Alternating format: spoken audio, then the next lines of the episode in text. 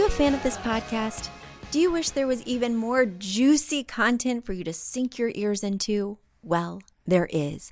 You can become a premium member of this podcast for $5.99 a month and get full access to an archive of over 50 bonus episodes. Additionally, we release a bonus episode every single month. That's a ton of extra content, including my personal interior design diaries, extra tips, my talking about trends, and so much more. Additionally, you'll be keeping us on the airwaves each and every week because your premium membership money goes directly back to making this podcast amazing. Check us out at affordableinteriordesign.com. Click on podcast to learn more and to become a premium member today.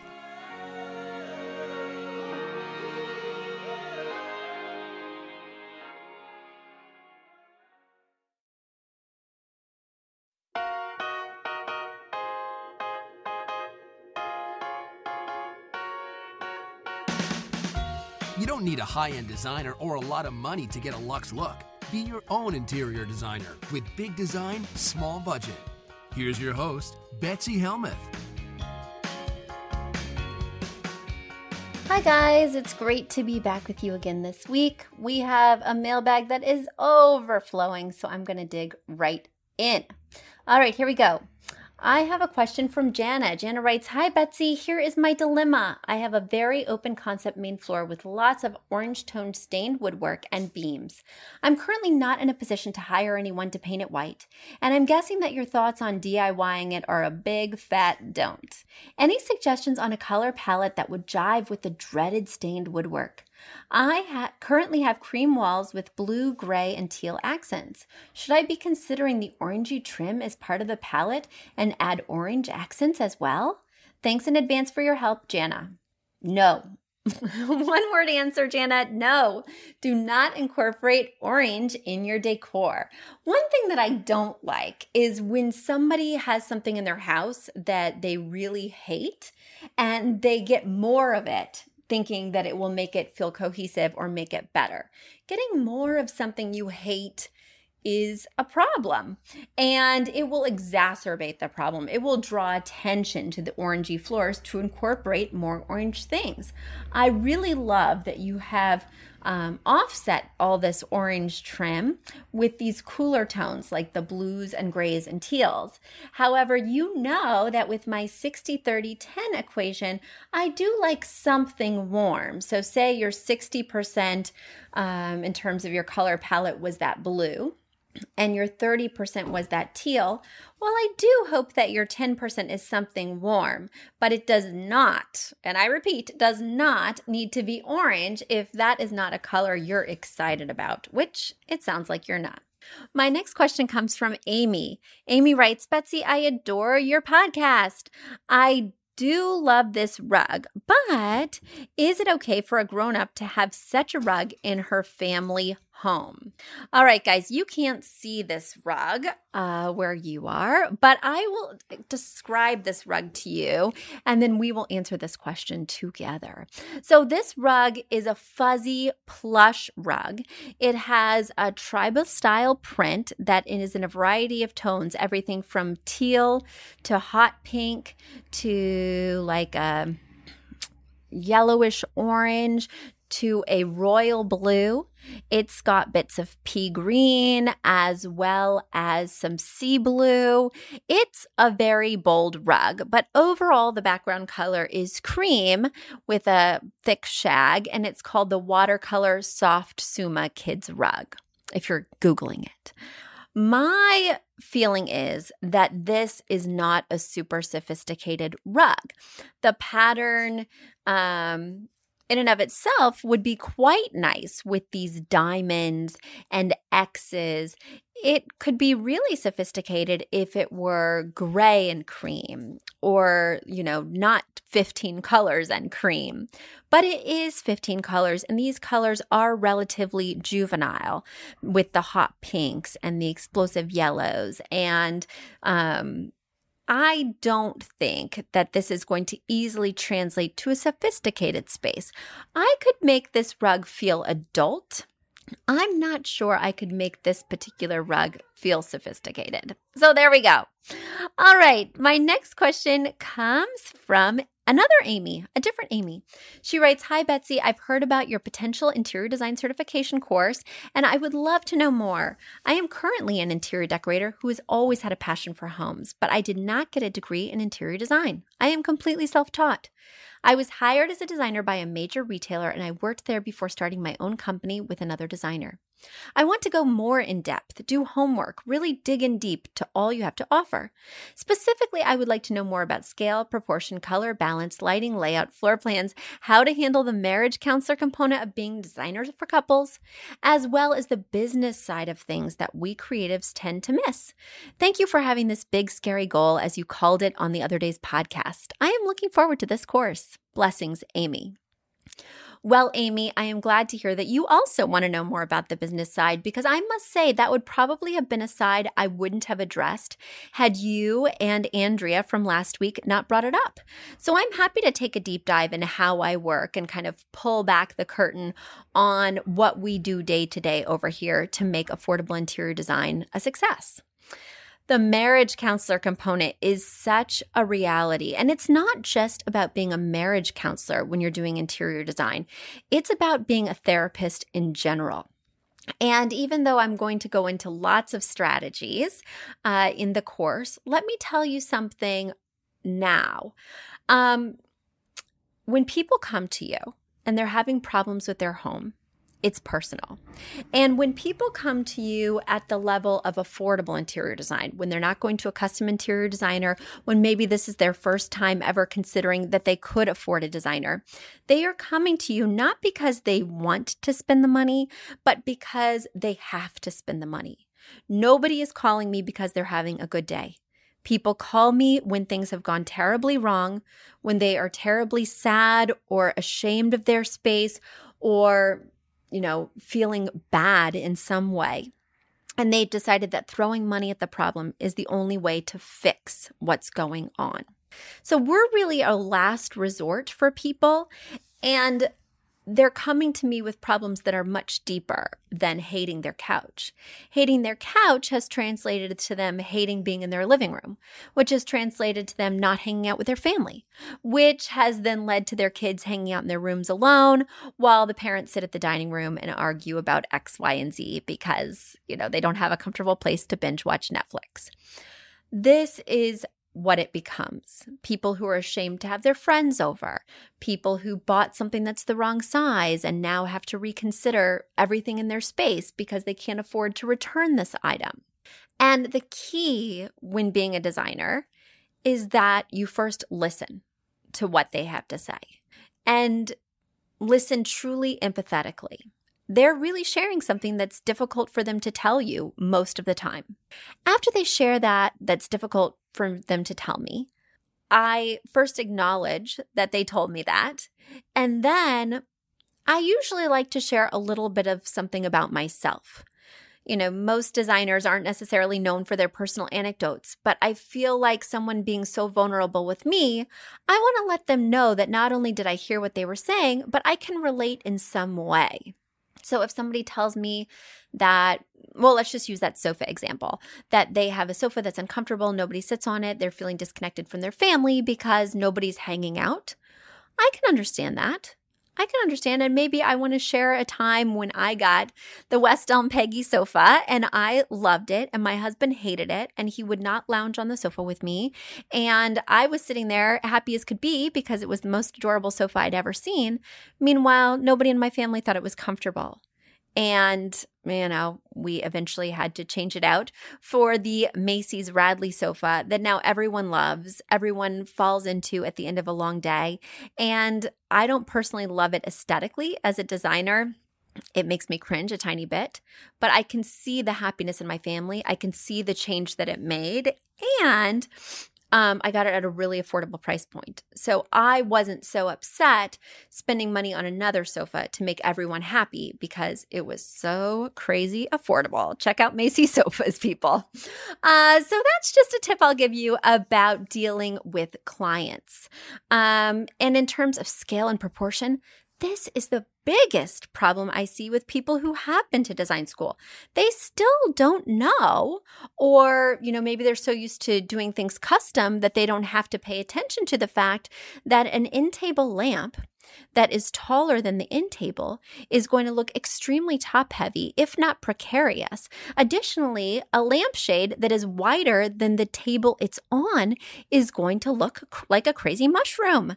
These are things that you have to watch out for on the retail market because we're not custom creating the shade to any size that we want.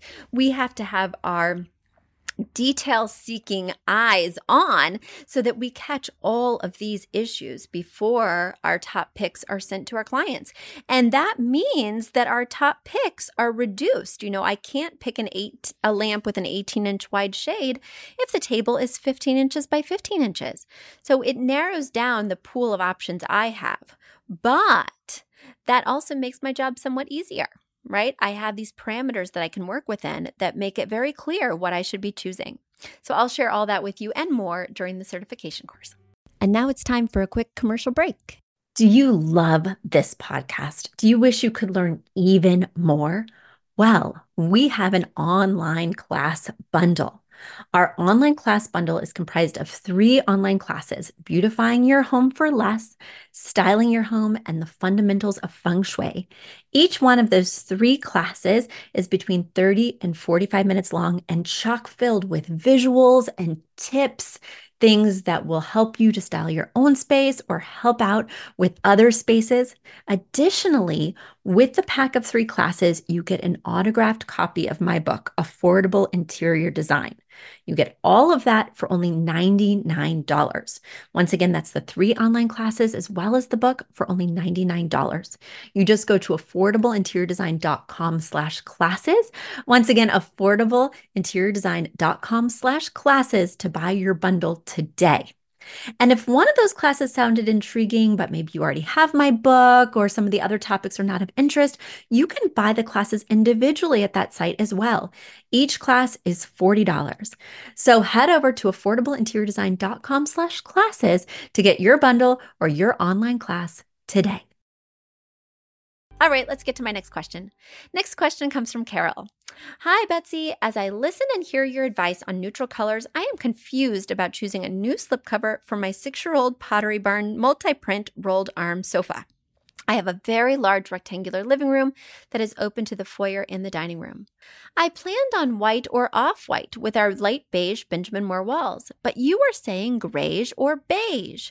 Rosy beige wall to wall carpeting can be changed, and the honey color of my hardwood will also be changed shortly. I have mauve side panel drapes on a picture window, but it's too much of the same. We have two mid century rose velvet Louis chairs with footrests and two of the same color velvet seat smaller occasional chairs. Large end wall has a large antique white break front. The room has a walnut wood console piano end table, butler table, and other mid century tables are all in walnut. I love the chairs, but maybe we need to lose them and the mauve drapes. Do I need to consider another print sofa slipcover? I'm so tired of a print sofa. Thanks in advance for this frustrated planner. I just love your business, your podcast, and your positive, genuine, gifted, and upbeat delivery of information. I wish you all the best, Carol. All right, Carol, here's what I'm thinking. I'm thinking that you do need something with pattern in this room, whether it's the rug or the drapes, but it should definitely not be the sofa, especially because you've just come from having a printed sofa and you know you're over it, but also because I almost never recommend a printed sofa. And the reason I gave a pause is because I was trying to think back to my last 14 years of design when I last recommended a printed sofa, and I cannot recall because a sofa is a very big element in a room. To put it um, in a print is a large dose of whatever that print is. And also, generally, the sofa is one of the longest lasting items in the room. And to have this much print for this long a time is suffocating, as you well know. So, I want you to do this sofa in a neutral color. Now, if you have very well behaved children, pets, if you yourself are well behaved, I'm fine with white or off white for that slip cover, especially because it is a slip cover, and hopefully you can have another one made if it gets ruined by wine, as mine would. But if you do have naughty pets, naughty husband, naughty something or other, naughty partner, um, naughty anything in your house, including yourself, I myself am quite naughty with stains and spills, then I would go for a deeper than your walls beige. I do think that it sounds like you have too much of that rosy, warm color that can also be um, in the same family as mauve, even though mauve tends to have a little bit of blue to it. So it's almost got an undertone of purple. Uh, but it sounds like you've just got too much of that. Now, you know that I want you to find that inspiration piece, which will maybe be something with a print like those drapes. But I think we can make some of these chairs work. I am understanding from your email that you have four chairs in this rose or mauve color, which might be a little bit too much. You may have two of them recovered in a cooler tone, like a sage, a pale blue, and then keep the other two in that warm tone. And then uh, sounds to me like it's definitely time to change out those drapes because having those be that rosy mauve color is again too much of the same thing for my tastes. But think about that inspiration piece and start there because that's where you'll pull those three colors from that 60 30 10 that will then make the room feel more balanced. And what I want you to look for is making sure that it, those three colors that you're pulling out are a mix of warm and cool. So if you use that rose or that mauve color as one of them, maybe the other two would be the cooler colors I mentioned, like a blue and a sage. That's some food for thought. I hope I answered your question. Let me get to my very last question. Oh, that's a long one. Hold on. Let me see if I can find a short one to end this podcast episode on. Oh, goodness. We have lots of long ones coming through the pipeline. That is the benefit of sending me a short question, guys, is that I will get to it much sooner because I can fit them in in the gaps that I have with my podcasts. So let's fit this one in. This one comes from Michelle. Michelle writes Hi, Betsy. Recently, to my surprise, I found white woven linen tight drapes that have a great texture and are the perfect balance of translucence and privacy. I just heard a recent podcast of yours and I thought you might want to check it out. Sorry, I can't remember the Swedish name. These drapes do have rod pockets, but also a fabric loop on the back that makes them hang well without the bunching that's normally associated with rod pockets. I hope this is useful and they were definitely at a good IKEA price. Sincerely, Amy. Oh, that was from Amy. Oops. Okay, there we go. Um, Amy. All right. Well, thanks for sharing that tip about the drapes. I sure wish you could remember where they were from. Now, guys, I don't mind those rod pocket drapes that have tabs on the back, and I do feel that they are much better than the rod pocket drapes. But sometimes those tabs on the back do gather as well, and they prevent you from pushing that drape all the way to the side. So I am just going to put that as a word of warning because um, you know, a lot of people, including myself, want to be able to push that drape all the way back so it doesn't encroach on our natural light. If you are like me, you are going to want to go for grommet panels that have the rings punched into the fabric, or you'll get like a French pleat drape that then accommodates drapery rings, in which case you'll be able to push those drapes to the side as well. All right, that was such a short question. In fact, it wasn't a question at all, just a lead on some good drapes, that I'm going to transition to another question that comes from Kristen. Kristen writes, Betsy, thank you so much for answering my question on Facebook Live the other day. Your guidance is so helpful and I really appreciate it. If you are at the bottom of the mailbag, I am curious for your thoughts on sectional couches. Do you have any rules about those? We have this teeny tiny but handsome pottery barn couch in our current house. So I want the new couch in our new house to be big enough for all five of us two kids, two adults, and a dog. I want us to all lounge and enjoy this together. The new family room will be about 19 feet by 19 feet. It's going to have a stacked stone fireplace with a TV mounted above, even though I know how you sometimes feel about this. It will also have cedar beams on the ceiling, and the windows will look out to a covered porch like the one in the pictures. Let me know what you think. All right, Kristen. Well, I do love a sectional for a family. I think that a sectional is a great choice because you can all be together without touching. You know, his elbow doesn't have to bump my elbow when we're both reaching for the remote. That being said, the times when I don't like a sectional are if you're renting and you're going to move in the next three years because sectionals don't travel well between spaces. So the sectional that fits in one living room is not going to fit nicely in another living room because you're going to wish you had the long arm on the short side, vice versa.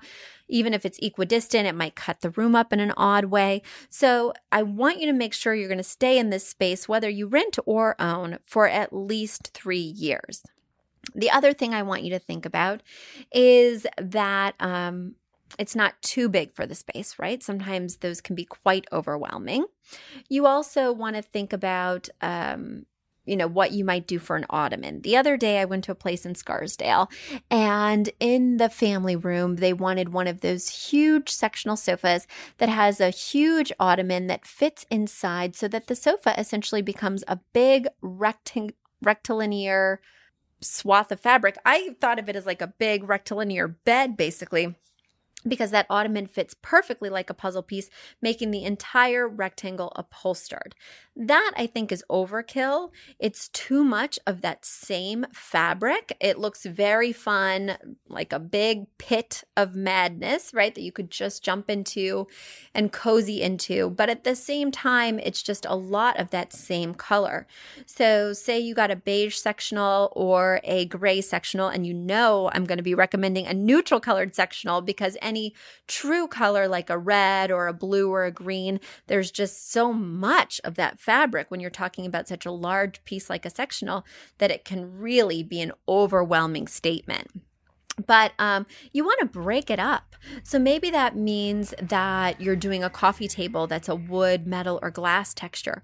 Or maybe that means if you're really pining for an upholstered ottoman in the center of that sectional, that you do something that is a true color. Like the Roy G. Biv colors, I would stay away from for that sectional upholstery, just so when you squint, you see that nice contrast. I also, while we're on the topic of coffee tables or ottomans, prefer a circular coffee table or ottoman in an L shaped sectional because it fits more nicely, allowing for you to flow in and out of the sectional with ease. If you put a square or a rectilinear coffee table inside an L shaped sectional, it's going to fit tightly like a puzzle piece, and you're going to have to shimmy in, and you might wind up hitting your shins on the edge of that coffee table when you do try to squeeze in that small space. Uh, let's see what other sectional tips I have for you. With your family, you're going to want a performance fabric, that's for sure. I tend to do an L shaped sectional versus a U shaped sectional just because the U shapes come in extra large sizes. You're really going to be hard pressed to find one that's under 130 inches. And most spaces aren't going to accommodate a sectional that's quite that large. Um, what else? What else? What else? Mm, you know, you're going to be sinking some money into this piece. So make sure that you check a lot of stores before you settle on one that you prefer. I love crate and barrel sectionals, but they're really quite deep. So you want to make sure that's the experience you want to have before you splurge on that. Um, I have a fondness for Macy's sectionals. I think you heard me discuss the Radley. I personally have the Radley and love it.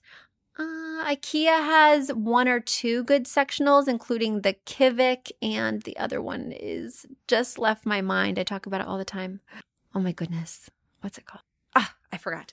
Anyway, IKEA has two good sectional sofas, and um, who else has good sectionals? Room and board, but it's very pricey. Uh, so again, make sure it's your dream sectional with a performance fabric to withstand the wear and tear of that wonderful family you have. All right, I hope that helped. And guys, uh, keep your questions coming. I love to answer them. You can send them to Betsy at affordableinteriordesign.com. And I will catch you next week. Bye. You've asked for it, and we have answered the call. For years, you've been saying, Betsy, You're talking about all these great design concepts, but we can't visualize them.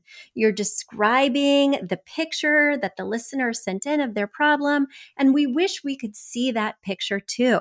After all, a picture is worth a thousand words, and I do my best to describe them, but there's nothing like seeing it for yourself. And that's why Affordable Interior Design, the podcast, now has a YouTube channel.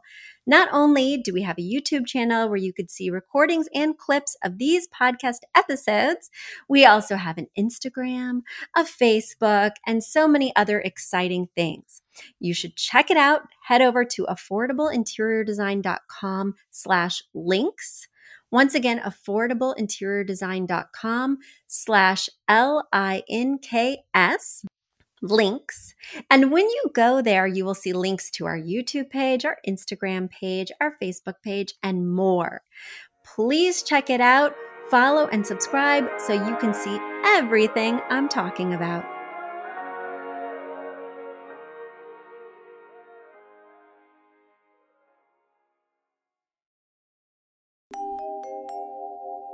A big thank you to our amazing producer, Katherine Heller, to Aton and the MBCR House Band, and to Affordable Interior Design, the sponsor of this podcast and the premier place to get an amazing look on a budget. Check out affordableinteriordesign.com. If you guys love the show, the very best way to support us is by spreading the word. Tell your friends or write us an awesome review on iTunes. So until next week, guys, thanks so much for joining us, and I'll talk to you soon. Bye.